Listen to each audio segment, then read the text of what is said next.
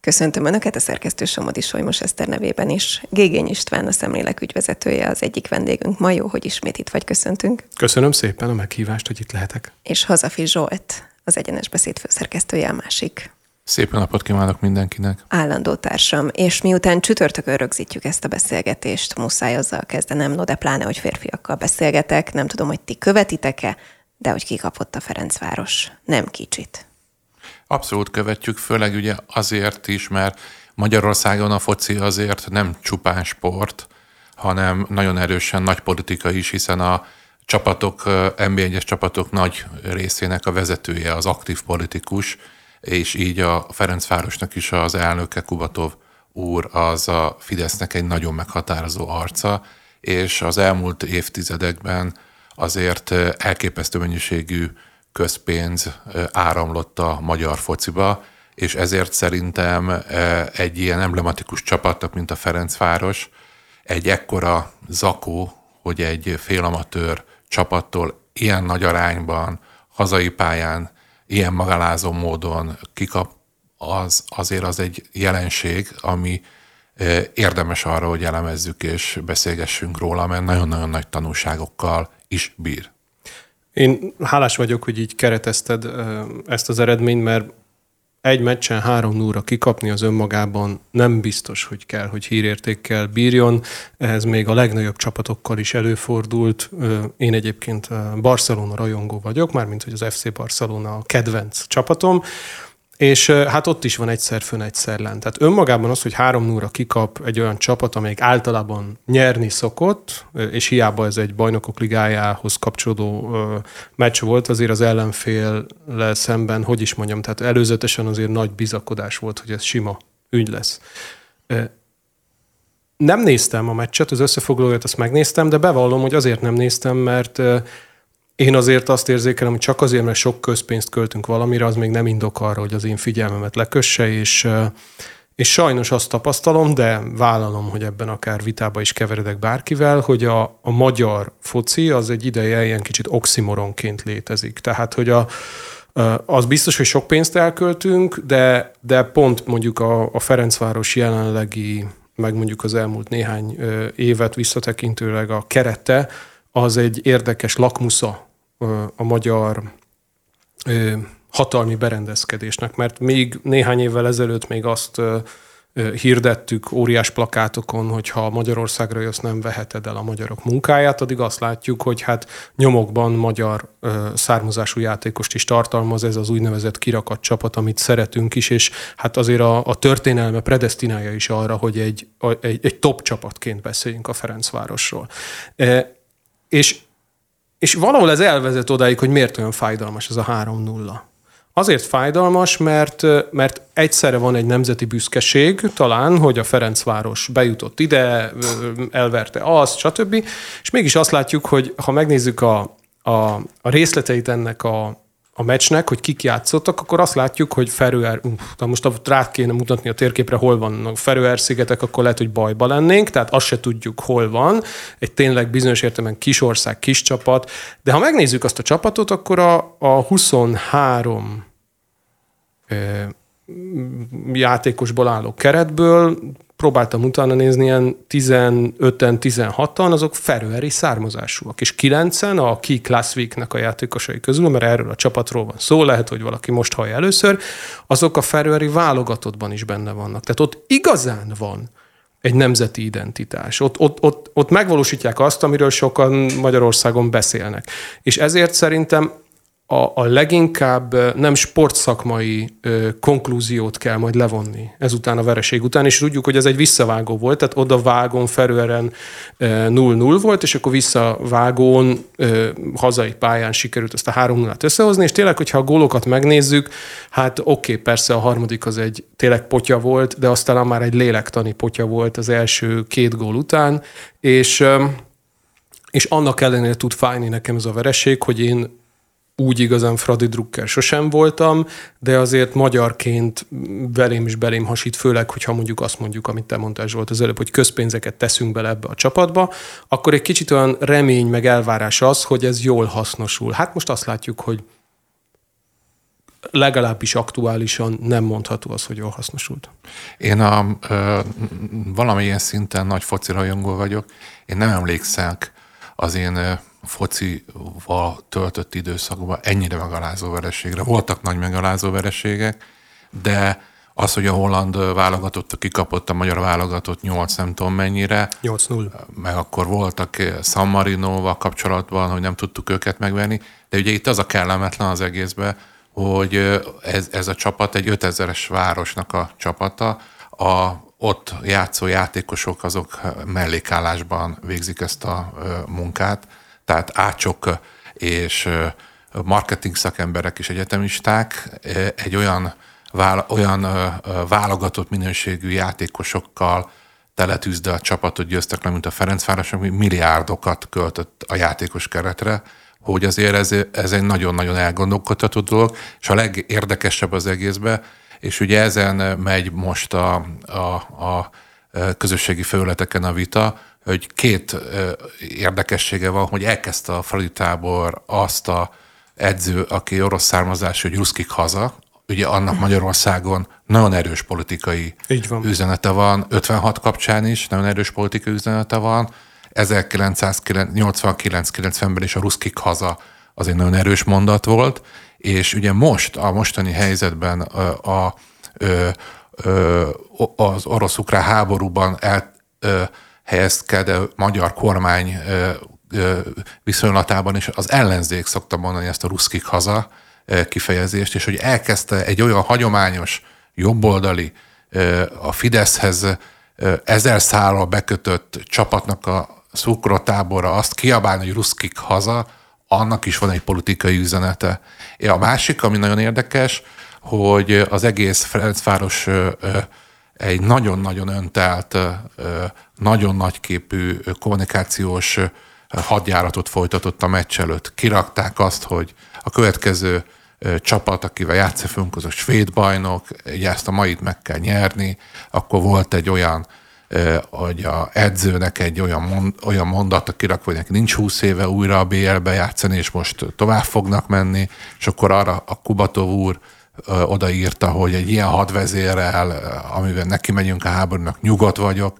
Tehát, hogy egy olyan öntelt, nagyképű kommunikáció volt előtte, ami, ami nagyon-nagyon ijesztő a, ahhoz képest, hogy utána mekkora nagy vereség, és mekkora egy zakó lett. Tehát, hogy szerintem nagyon érdekes ez az egész ö, körülmény, és már ugye arról is van vita, hogy, hogy hát az elmúlt időszakban elképesztő módon sokat szerepelt a, ö, a Kubatov Gábor, aztán ő mutatta be a mezeket, ami nem nagyon úgy, nem, nem az szokott lenni, hogy a csapat edző, a csapatnak a, elnöke. a elnöke mutatja be, hanem tehát, hogy nagyon sok olyan van arról is plegyka, de ez nem tudom, hogy igaz, hogy ő tervezte a mezek e, e, egyik részét. Tehát, hogy ebben nagyon-nagyon sok érdekesség van, és egy kicsit hatalmas pofon annak a, annak a milliónek, amit most ez a Fradi képviselt. Mindeközben azért tele van az internet nyilván, szerintem a rádióhallgatók is láttak számtalan mémet ezzel kapcsolatban. Amit viszont behoznék, ugye Kubatov Gábort emlegettük, vagy emlegettétek, és ő rögtön a meccs után posztolt a Facebookra. Így fogalmazott, végtelenül szégyellem magamat mindenki nevében. A mai meccs méltatlan volt a Ferencvároshoz, a konzekvenciákat hamarosan levonjuk, a szurkolóknak köszönök mindent, és most éppen ugye csütörtökön rögzítjük ezt a beszélgetést, 1300 hozzászólásnál tartunk, és miközben beszéltetek, azért csemegéztem belőle, és az látszódik egyébként, hogy egy ilyen közösségben egy ilyen vereség sem mm, okoz gondot, vagy nem csorbul a hírnév, vagy nem tudom, tehát hogy azzal, hogy ő reagált egy ilyet kvázi rögtön a meccs után, és aztán pár órával később ugye kiderült a váltás is, azzal kvázi kvázi mindenki, mindenki, aki hozzászól ehhez a poszthoz, azt mondja, hogy nem baj, meg csak így tovább, meg akkor jó döntés volt a váltás. Ezt hát de, a, de az a gond, hogy ez, ez olyan, mint az életben számtalan dolog, hogy vannak dolgok, amelyek nem helyrehozhatóak. A sportban azért jó a sport, hogy ugye régen a nemzetek azok egymással háborúztak, és ott, amikor meghalt valaki, azért az rosszabb volt. Most azért sokkal jobb, hogy a foci csapatokkal, meg ilyen csapatokkal háborúznak egymással a nemzetek, és így kiengedik a gőzt. De hogy azért ez nem helyrehozható, ez, ez, ez annyira ciki, hogy nem, nem tudok mondani hasonlatot, tehát, hogy én nem emlékszem ennyire kellemetlen, ennyire megalázó vereség. Egy rekordbajnok a, a Ferencváros, soha ilyen körülmények között a Ferencváros ilyen gyönyörű stadionnal, ilyen anyagi helyzettel, ilyen ö, média támogatással nem rendelkezett, és, és egy, egy félamatőr csapat elképesztő módon megalázza. Tehát, hogy azért ez egy, ez, ezzel hiába mondja ezt a Kubatov Gábor, hát nyilván azért neki is látnia, látnia kellett, tehát nyilván nem a Csercseszov úr irogatta ki ezeket a, akit leváltottak, irogatta ki a Facebookra ezeket, hogy, hogy ezeket a nagyon magabiztos öntelt, nagyon bátor szavakat, hogy gyakorlatilag a meccs előtt már elkönyvelték, hogy megverik ezt a csapatot, tehát, hogy és közben nagyon, ele, nagyon elegáns volt a, a felőeri csapatnak az edző, azt mondta, hogy hát azért érdemes lejátszani a meccseket. Az egyik legnépszerűbb mém ezek közül egyébként Bodrogi Gyulával kapcsolatos, és többféle is van, vagy található így az interneten. Például azt, hogy nem kellett volna lejönni a pályáról valószínűleg. Én szeretem azért a, mindig a morális tanulságot, vagy a morális szempontot észrevenni. Tehát az, hogy mi gól, mi nem gól, ezen még sokszor... Szakmázhatunk, igen. Nem, meg, meg, meg, meg az, tehát éppen vonalon volt, stb. nem. Tehát hogy ezek, ezek olyan dolgok, amik sportszakmai dolgok. De nézzük meg, mi történt utólag. Én akkor lennék, hát nem elégedett, de egy kicsit nyugodtabb az egész szituáció kapcsán, ha nem az történik, ami most történik, és tényleg csütörtökön beszélgetünk, tehát itt még néhány napon belül bármi előfordulhat. Mit mondott Csercseszov, amikor megkérdezték, ha miért mondanék le? Majd kirúgták. Kubatov Gábor mit mondott? Hát le kell vonni a tanulságot, hát ugye egy kicsit úgy, úgy próbálja kifogni a szelet ebben a nagy arcúságból és a Nem tudom, miért emlékszem arra, amikor a meteorológusoknak menniük kellett. Igen, igen, igen. De, de mi lett volna, ha azt mondja Kubatov Gábor, hogy vállalom a felelősséget, ezt az egész hóbelebancot az elmúlt években én irányítottam, én raktam össze, és az, hogy ide jutottunk, ennyi pénzből ennyit sikerült összehozni, ez nagy mértékben az én felelősségem, úgyhogy lemondok. Vagy felajánlom a, mit na de, e, valakit. Nem. Na, de nem, tehát, hogy, mert, mert azt mondom, hogy akkor ez egy, akkor ez egy valid történet, akkor valaki bevállalta a felelősséget. Ugye Csercseszov miért mondanék le, valaki fölülről kirúgta. A Kubatov Gábor Persze vállaljuk a felelősség, úgyhogy én kirúgok valaki mást, most meg kell várni, bocsánat, amíg az Orbán Viktor kirúgja a Kubatov De Gábor. ez magában vicces, hogy ez egy politikai tehát, de... hogy, hogy, egy, hogy egy, egy, mondjuk egy Fidesz elnökségi ülésen kell erről beszélni, hogy beülnek oda a Na de Fidesz ezért... elnökségi ülésen a tagok, és annak a fele az NBA-ben játszó csapatoknak Ezért kezdtem mondani, hogy oximoron az, hogy magyar foci, mert, mert mindannyian tudjuk, szerintem ez nem is egy politikai kérdés, hogy azért van habzsidőzsi bizonyos csapatoknál, és alakul úgy, ahogy, mert a legfőbb magyar politikai entitás az nagyon szereti a focit. Ha ő nagyon szeretné az úszást, akkor biztos az úszósport lenne az, ami habzsidőzsiben lenne. És, és maguk, én nem emlékszem pontosan, hogy kitől származik, de néhány évvel ezelőtt maguk a, a, a sportklubok fogalmazták meg, hogy talán jobb, jobbat tenne nekünk sportszakmailag, ha kevésbé szeretnének minket odafönt. Tehát, hogyha nem a politikai szempontok, nem a presztízs szempontok, hanem mondjuk a sportszakmai szempontok döntenének el. Ott van például egy Puskás Akadémia, és még sorolhatnánk néhány ilyen ö, utánpótlás nevelő klubot. Hát ö, hány olyan játékos játszik a Puskás Akadémia csapatában, aki ott nevelődött. Hát ismerek olyat, aki ott nevelődött, majd el kellett mennie mindenhol máshova, ha játszani akart, mert ott is kiszorították, mert fontosabb az eredmények hasonlók. És az eredmény hajszolása az olyan szokott lenni, hogy visszaüt. És talán azért fáj ennyire ez a nagy arányú vereség egy kis csapattól, mert valahogy már annyira fölfújódott ez a lufi, hogy ez egy kirakat csapattá vált. És a Fradi, hogy is mondjam, tehát soroljunk már az én neveket, és nem kell messzire menni, hanem ez a Telek, Simi, és hasonló lisztes, Gera, tehát hogy ott azért úgy tudunk neveket mondani. Hát most én bajba lennék, hogyha nekem mostani fradi focista... Tudnék, tudnék mondani, de igazából... Hát Dibusz Dénes, ugye egyedül Igen. tudjuk az ő nevét, én legalábbis egyedül tudom az ő nevét mondani, és ez azért fontos, mert mindig is azok voltak a nagy csapatok, ahol korszakos egyéniségek játszottak, és nem a sok pénz határozta meg a csapatot. Hát nem zsoldosok. E, na, e, és akkor lecserélhető. És azt mondják, hogy ja, persze ebben mostani vereségben az van benne, hogy a múltkor nem sikerült annyira az igazolás, és akkor most hoztak jó játékosokat, de még nem szoktak össze. Tehát e, ez tök jó, csak ez a magyarázkodás. Ez is arról szól, hogy nem tudjuk felsorolni a kiemelkedő csatár, középpályás, hátvéd, nem tudom mi. Tehát, hogy én a Barcelonánál visszamenőleg sok évig tudnám mondani, hogy milyen konstellációkban játszottak együtt a játékosok, e, és nyilván mindenki a kedvenc csapatánál, de szerintem, na, értitek. Lesz ennek szerintetek, hát nyilvánvalóan Kubotov Gábor nem lesz kirúgva, lesz ennek mondjuk anyagi következménye? Tehát például, hogy mondjuk más típusú támogatást kapnak, vagy eszemét hosszú Katinkának a sportakadémiája is, hogy ott is, tehát sporton belül azért vannak olyan szintű pénzekért folyó harcok, ez előfordulhat a Fradi esetében, vagy igazából az lesz a következmény, hogy jó, hát szégyeljük magunkat, majd most összeszedjük magunkat, és akkor hajrá.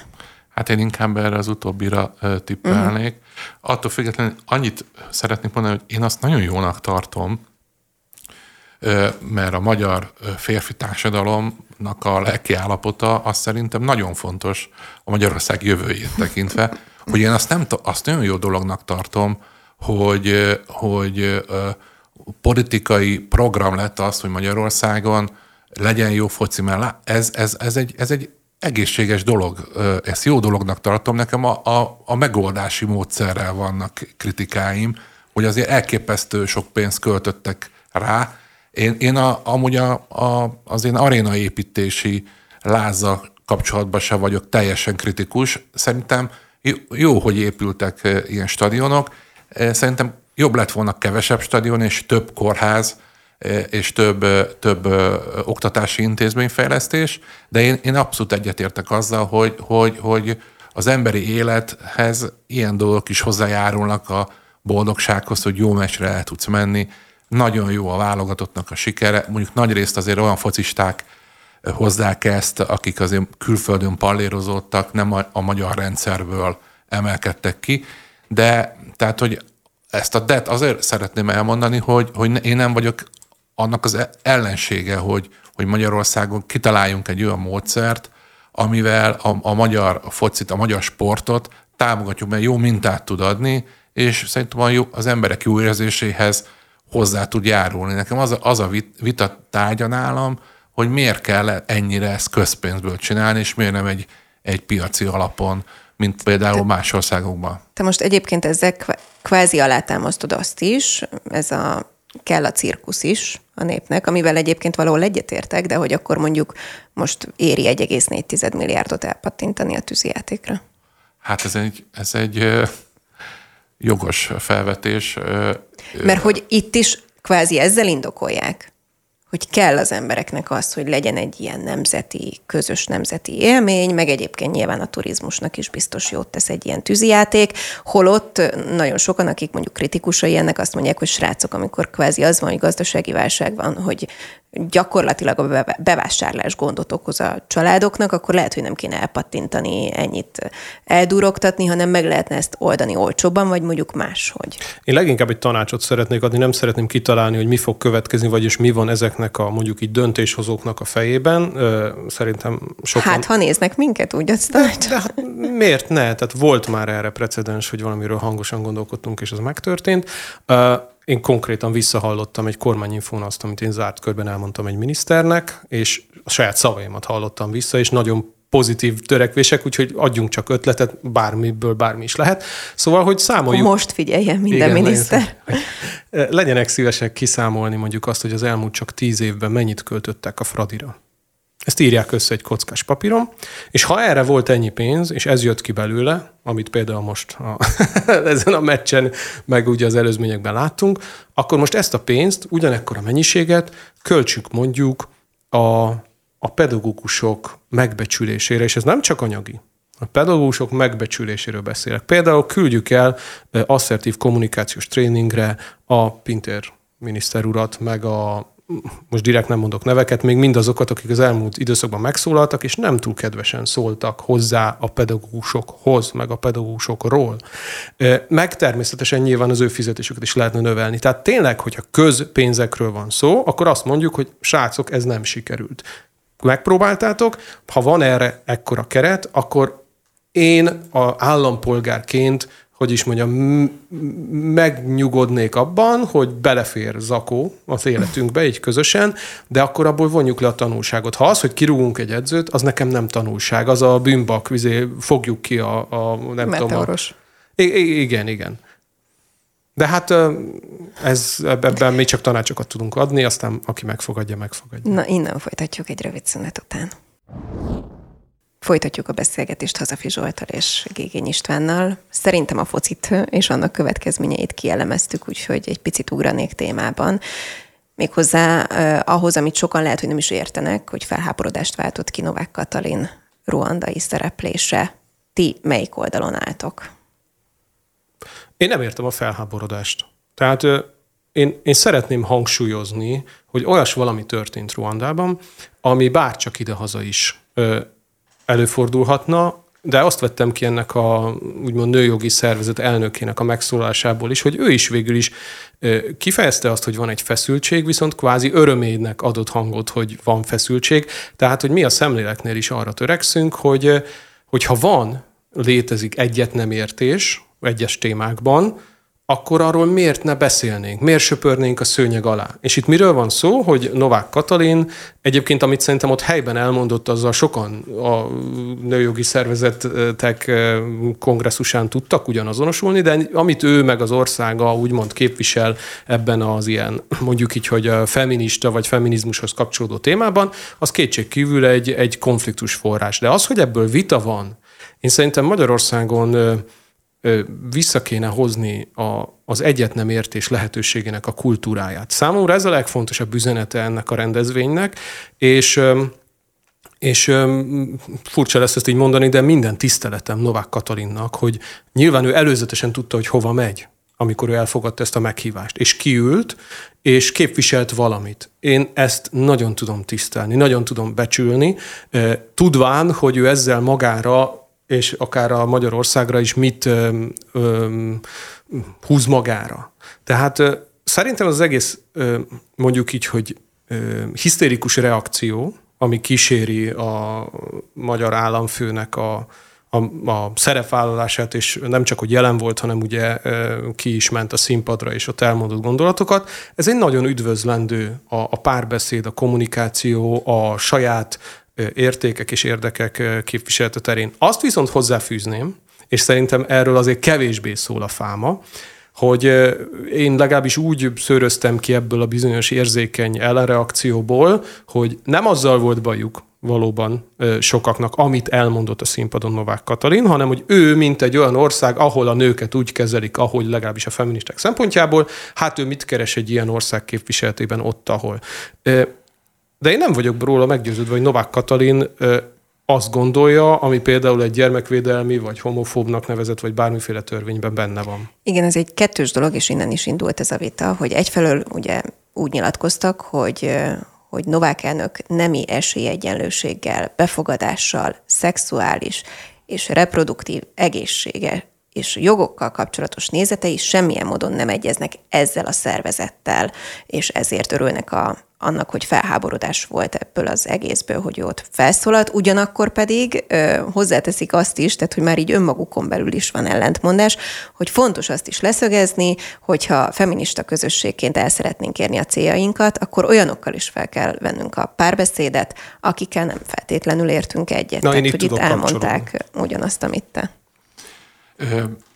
Az egy érdekes történet ebből az egészből, hogy szerintem a átlag magyar ember erről a ruandai feminista találkozóról nem sokat fog tudni. Ebből a, vagy nem annyira érdekli, uh-huh. főleg a, Inkább. beszélgettünk arról, hogy mondtad az előző részben, hogy azért itt a infláció azért nagyon megterheli a családokat, inkább ezzel küzdenek. Másik, hogy ebből a mondatokból kihámozni, hogy most mi a problémájuk a Novák Katalina, azt szerintem csak a, a leg, leginkább ebbe a témába elemerülő szakemberek tudják megfejteni. Én olyan olvasatokat is olvastam, hogy például itt az a reprodukciós jog, meg stb. ott azért az abortuszra gondolnak, hogy Magyarországon mintha szigorítanák az abortusz törvényt, ami hát nem igaz, nem szigorították, csak ezt a verziót hozták, szívhangrendeletet hozták be. De ugye ezzel az a helyzet, hogy, hogy Novák Katalin az a, a markásan azt állítja magáról, hogy ő egy kereszténydemokrata politikát képviselő politikai formáció által megválasztott és értékrendel rendelkező politikus.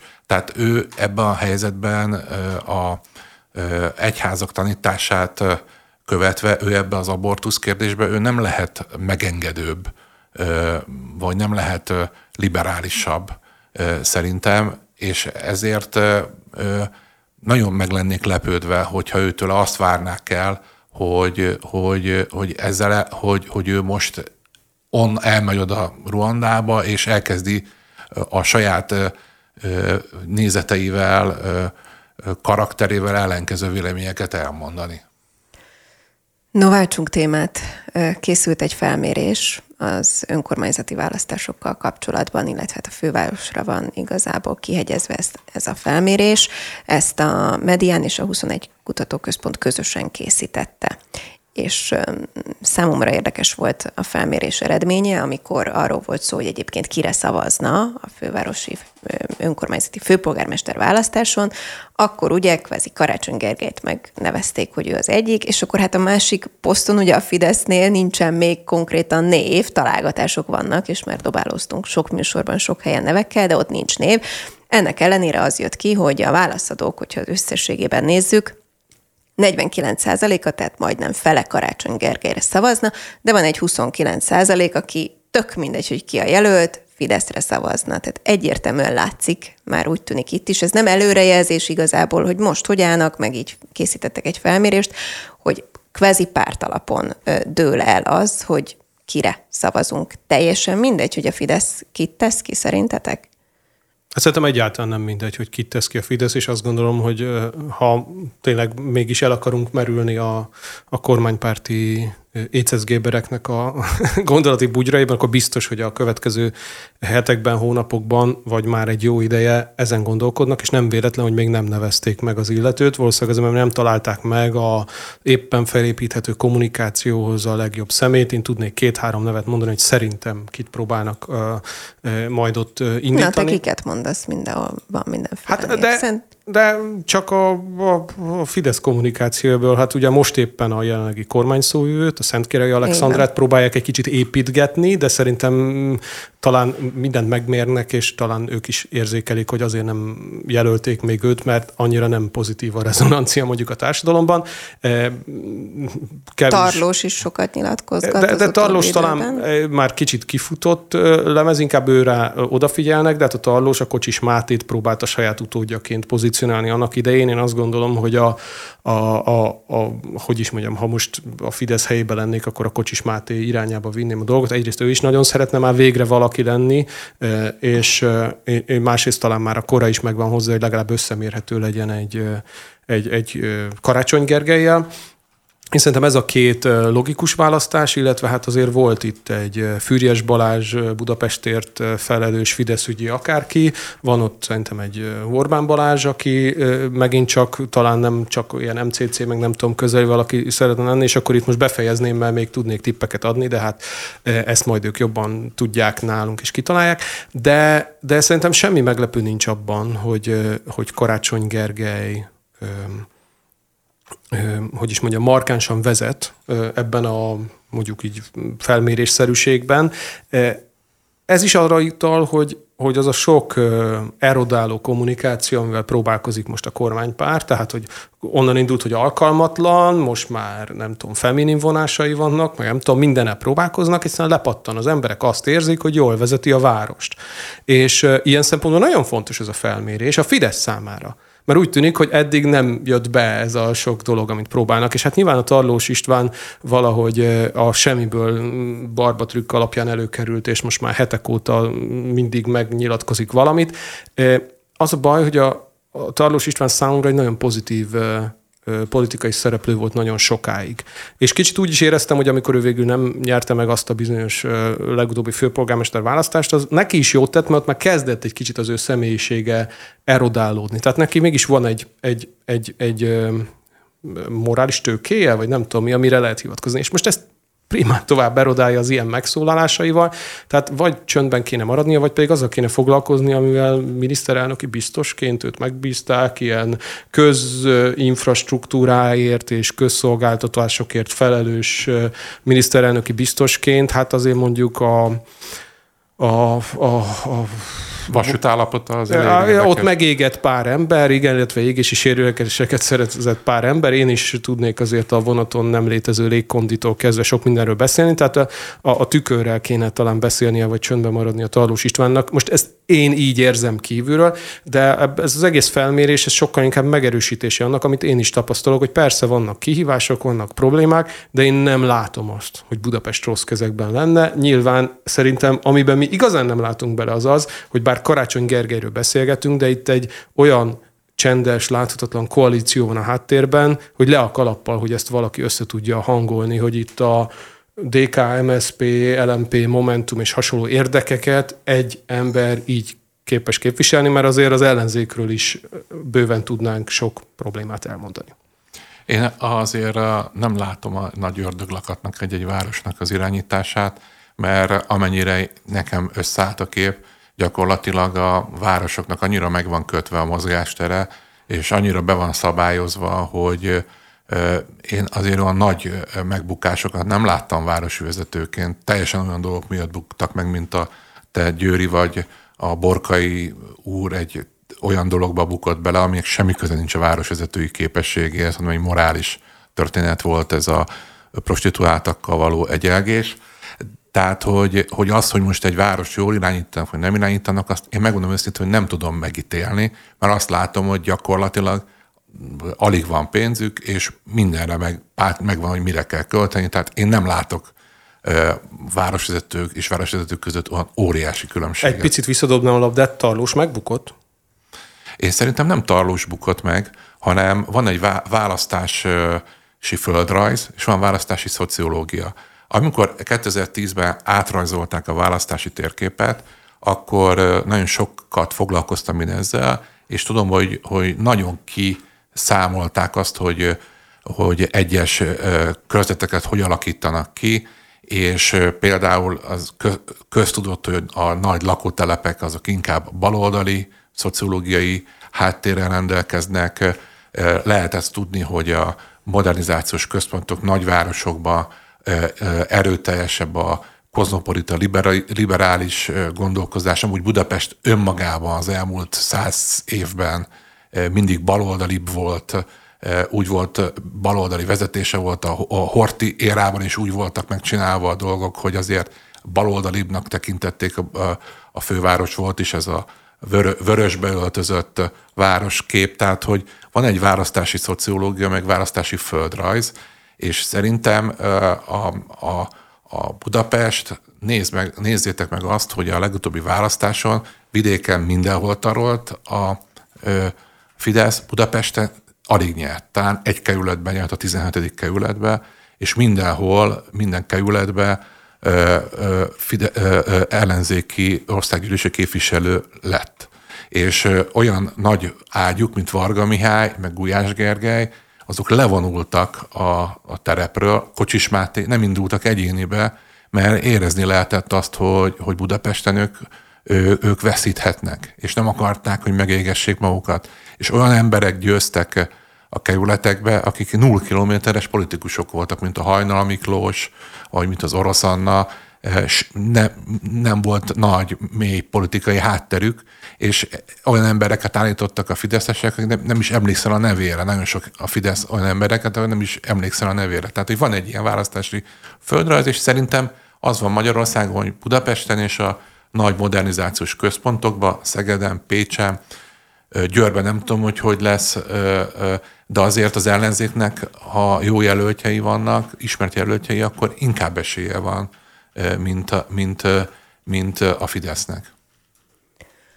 Végszóra ö, szoktunk promózni, és akkor itt átadom a lehetőséget, hogy a szemléleken készítettél egy interjút, ami egészen izgalmas interjú, nem csak azért, mert egy hölgyről van szó, ami már önmagában szerintem így kvázi trúváj, hanem mert az egyház reformjáról beszélgettetek kivel. Natalie Beckár francia származású nővére beszélgettünk. Mindig egy kicsit dilemma, hogy mennyire érdekli ez a, a közvéleményt, mert egy kifejezetten egyházi ügyről van szó, de mégis azt mondjuk, hogy a Vatikánon belül egy nő vezető döntési, döntés előkészítési pozícióban van, rendszeresen tájékoztatja Ferenc pápát és egyeztet vele. Szerintem ennek azért van önmagában hírértéke. De nem is az a lényeg, hogy mi kivel készítettünk interjút, hanem hogy miért készítettünk, és miért pont vele, és mi történik. Hát az a helyzet, hogy óriási reform folyamat zajlik most a katolikus egyházban, és főleg, hogyha Magyarországon egy kicsit felülünk erre a keresztény Magyarország, meg keresztény politika vonatra, akkor nem mondhatjuk azt, hogy független a közélettől, a társadalom berendezkedésétől az, hogy, hogy milyen változások fognak történni. Mert hogy ezeknek a változásoknak a, a, a fókusza most nem az, hogy nőket lehessen a papá szentelni, meg, meg sok dolgot szoktak így a katolikus egyházzal kapcsolatban előhozni, hanem hogy az a fentről ö, megmondó, ítélkező, bíráskodó, számonkérő ö, stílus, ami évszázadokon keresztül jellemezte a katolikus egyházat, az a radikális fordulatot készül venni, mégpedig a mindenki meghallgatása irányába. És ez azért érdekes, mert nyilván itt egy világfolyamatról van szó, és amíg számos országban őszintén elmondhatták a véleményüket az egyháztagok erről az egészről, és begyűjtötték, és a Bekárnővér erről beszél ebben a videóinterjúban, hogy mennyi sok fájdalom seb került elő, addig mondjuk Magyarország már a szinodális folyamatban, ugye a szinodalitás, ez az együtthaladás, mindenki meghallgatása, minden egyháztagra való odafigyelés, hát ez, ez már most sem működik, és ki tudja, hogy milyen szeleket fog idehozni. De lehet, hogy a magyar katolikus egyház egyfajta ö, ö, rossz fiú, vagy ellenzéki, vagy nem tudom mi szerepbe fog kényszerülni a világ egyházhoz képest. És ez egy óriási dilemma. Az, hogy eleve segédpüspököt küldünk, míg mások érsekeket, püspököket, ez jelzi, hogy mi nem biztos, hogy a legmegfelelőbb szinten kezeljük ezt az egész folyamatot. Tényleg nem tudom, hogy ez mit hoz majd, és hogy a magyar társadalom életére mennyire lesz érdekes, de engem teológusként nagyon lázba hoz az, hogy az a sok ígéret, amit ígér ez az úgynevezett szinodális folyamat, ez mivel fogja kiforni magát, magát, és azt gondolom, hogy egyház történelmi jelentőségű az, ami 2021-ben elindult, és 2023. októberében egy hónapon keresztül a Vatikánban erről fognak tárgyalni, és 2024-ben már valószínűleg döntések is fognak születni, amelyek megváltoztatják az egész világ egyháznak nem a tanítását, hanem a, a metodológiát, a működését. Maradt még három percünk, és egy fontos témát azért még behoznék, amit bár csak érintettünk, az infláció, és ugye készült egy felmérés, ami azért hát sokat mondó, hogyha finoman akarok fogalmazni, az Eurostat készítette ugye ezt a felmérést, egy összehasonlítás, és júniusban háromszorosa volt a magyar infláció az uniós átlagnak. És igazából a kérdés lényege az, hogy Itthon még mindig azt halljuk kommunikációban, hogy háborús inflációról beszélünk, ugyanakkor pedig talán egy ilyen adat azért megcáfolja kvázi a komplet kormányzati kommunikációt. Mit gondoltok erről? A propaganda az egy örök történet, tehát hogy gyakorlatilag az összes kormány mindig alkalmaz propagandát, tehát ha van valami olyan helyzet, ami előnytelen, akkor nem emelheti fel a kezét, és nem mondhatja azt, hogy, hogy na, én vagyok a hibás. Tehát, hogy valamit a politika működéséből azt meg lehet érteni, hogy ők soha nem fogják a kormány elismerni azt, hogy ők -e követtek hibát, hanem mindig kitalálnak egy olyan metódust, vagy egy olyan pro- propagandát, egy olyan magyarázatot, amelyel el tudják maguktól távolítani ennek a problémának a, a súlyát. Tehát, hogy ezt én valahol logikusnak érzem ö, innentől. Tehát ez olyan, hogy fel kell a nap, ö, a halak úsznak, a, mit tudom én, a, a, a, a, a növények vagy a gyümölcsök finomak, a kormányok azok mindig próbálnak maguknak a legkedvezőbb verzióját kihozni, narratívát kihozni az eseményekből. Angliában élő ismerősöm küldte át tegnap, a mostani beszélgetéshez számítva tegnap azt, hogy, hogy ö, romlik a helyzet ö, Nagy-Britanniában, mert két százalék pontot ö, ö, erősödött az infláció, vagyis romlott a pénzük, és akkor mondtam, hogy hát akkor nézegessél táblázatokat, és már is jobb lesz a kedved, és átküldtem azt a bizonyos ö, eredményt. Szóval, hogy nagy luxus szerintem most már egyre inkább ö, a kormány propagandára figyelni. Szerintem figyeljünk oda a saját pénztárcánkra és a saját zsebünkre, és hozzunk olyan döntéseket, amik, hogyha nem bírunk már nemzetben, meg társadalomban, meg globális emberek közösségében élni, akkor csak a saját érdekeinket nézve is szerintem jobb lenne több valóságot beengedni a gondolkodásunkba. Legyen ez a végszó. Köszönöm szépen, hogy itt voltatok. Önöknek pedig a figyelmet. Köszönöm a szerkesztő Somodi Sajmos Eszter nevében is.